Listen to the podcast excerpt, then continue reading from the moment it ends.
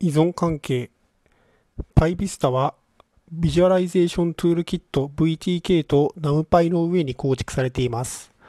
以下のプロジェクトは PyVista に必要な依存関係です。VTK PyVista は VTK ライブラリーから型を直接継承します。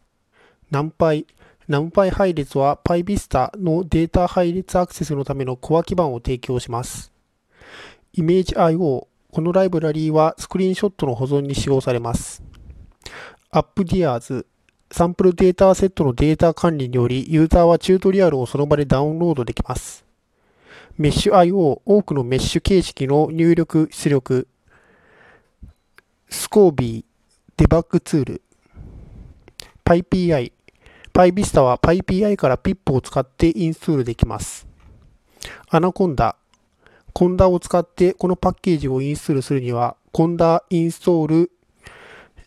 -c オプション、 conda-forge PyVista。オプションの依存関係。次にオプションの依存関係とその目的の一覧を示します。パッケージ、Matplotlib。カラーマップの使用。ITK Widgets。インタラクティブなノート。ブックレンダリング。パネル。インタラクティブなノートブックレンダリング、 Sphinx Gallery、ドキュメントの PyVista 出力のキャプチャー、 colorcet、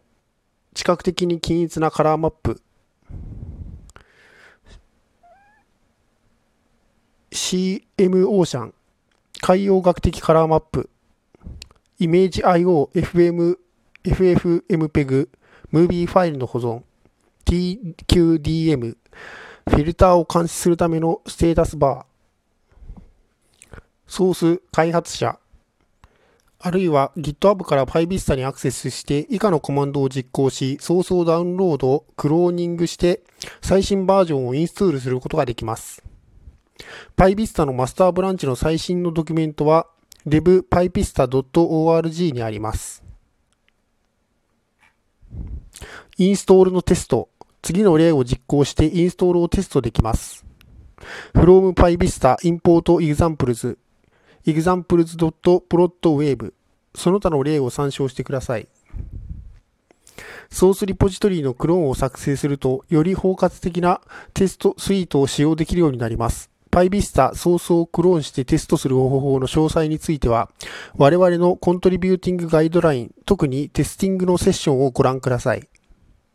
CI サービスの実行、トラビスや Azure パイプラインのような CI サービスを PyVista で動作させるための設定の詳細については、PyVista GL CI ヘルパー図を参照してください。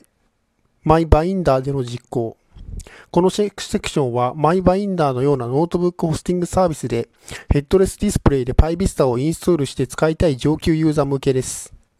ノート PC ホスティングサービス MyBinder で PyVista を使い始めるのに便利な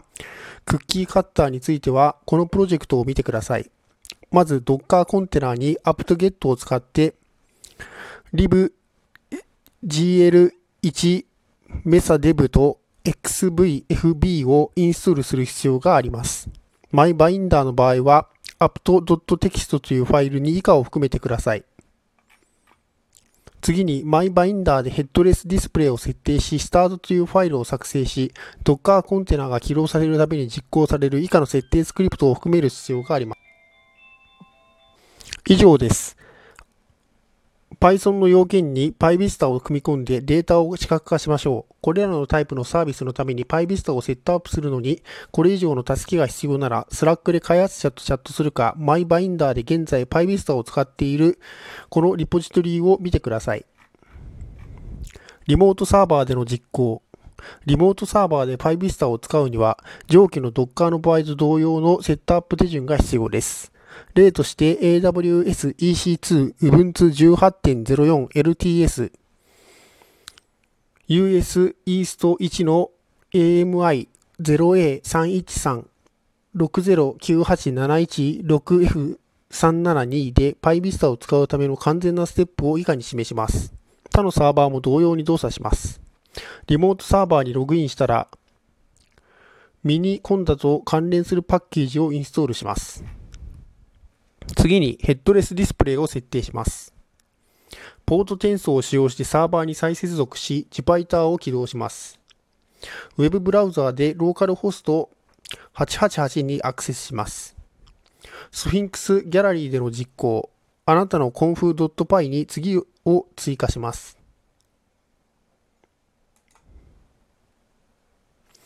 メッシュとは、PyVista ではメッシュは空間的に参照される情報であり、通常は 3D 空間内の表面またはボリュームのジオメトリー表現で構成されます。一般的に空間的に参照されるデータセットはメッシュと呼ばれるため、メッシュ、グリッド、ボリュームの区別が曖昧になることがありますが、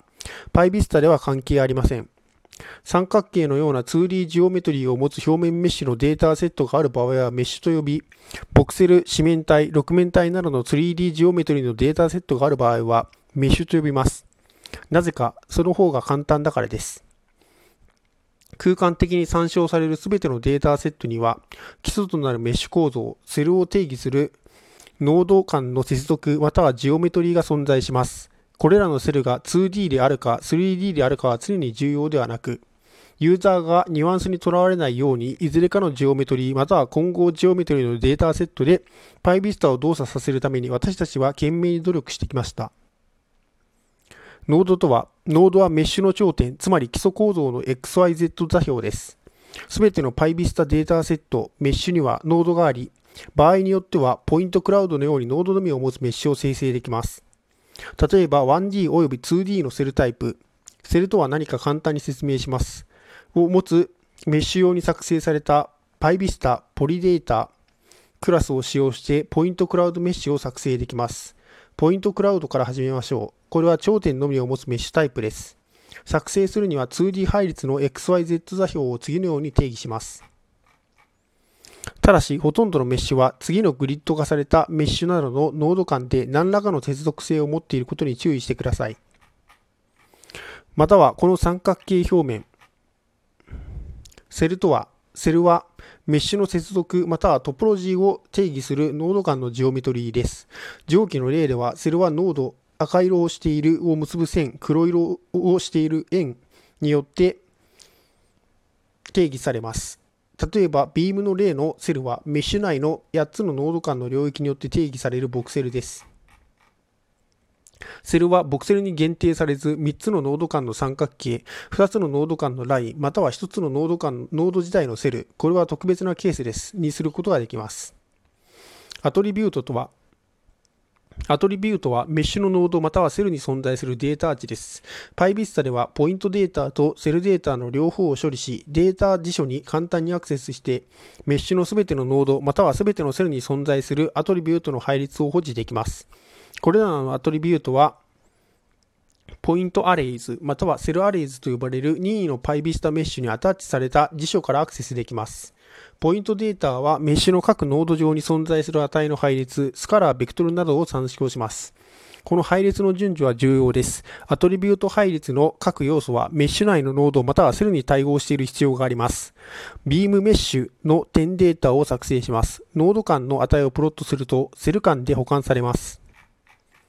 セルデータはメッシュの各セル全体に存在する値の配列、スカラー、ベクトルなどを参照します。つまりセル全体、2D 面積または 3D 体積にそのアトリビュートの値が割り当てられます。ここでは点データとセルデータを比較し、セルのドメイン全体に単一の値を持つセルデータとは異なり、色をマッピングするときに点データがセル間でどのように補間されるかを示します。API の基本的な使用方法。PyVista にはほぼ全ての VTK データセットを使い始め、そのオブジェクトを簡単にアクセスできるデータオブジェクトにラップするためのツールが用意されています。VTK ライブラリーを初めて使用する場合でも、パワーユーザーの場合でも、まずは PyVista の PyVista ラップおよび PyVista リード関数を使って VTK データモジュールを VTK データオブジェクトをメモリにラップするか、VTK または VTK に適したファイルフォーマットを読み取ることから始めるのがベストです。VTK データオブジェクトのラップ、ラッピング関数は PyVista のトップレベルから使用できる PyVista Utilities モジュールの元に下にあります。これにより、ユーザーは持っている任意の VTK データセットを PyVista オブジェクトとして素早く素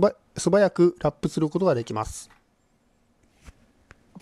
VTK ファイルの読み取り、PyVista には VTK ファイル形式をそれぞれの PyVista データオブジェクトに読み取読み込むための便利な関数が用意されています。ファイル名を通して PyVista リード関数を呼び出します。ラップされたデータオブジェクトへのアクセス、ラップされた VTK オブジェクトができたので、VTK データオブジェクトができたので、データセットへのアクセスと変更を開始することができます。アクセスする最も一般的なプロパティには、ポイント及びポイントセルデータ、メッシュのノードまたはセルセルにそれぞれ割り当てられたデータアトリビュートがあります。まず一般的なメタプロパティをいくつか見てみましょう。任意の PyVista メッシュのポイントアトリビュートアトリビュートを NumPy 配列として取得し、ポイントにアクセスします。メッシュのノードとセルの様々なデータアトリビュートへのアクセスは VTK オブジェクトへのコールバックを持つディクショナリーを介してインターフェースされます。これらの異なる点配列やセル配列のディクショナリーには NumPy 配列として直接アクセスしたり修正することができます。次の例ではデータセットを読み込み、そのデータセット上の配列にアクセスし、さらにデータを追加します。プロット、PyVista には Matplotlib に似た構文とキーワード引数を使って直感的に操作でき、高度に制御できることを意図した多数の描画ルーチンが含まれています。はじめに各 PyVista データオブジェクトにバインドされた便利なメソッド PyVista.plot を試してみてください。プロッターを作成してシーンを高度にコントロールすることもできます。まず、PyVista プロッターや PyVista バックグラ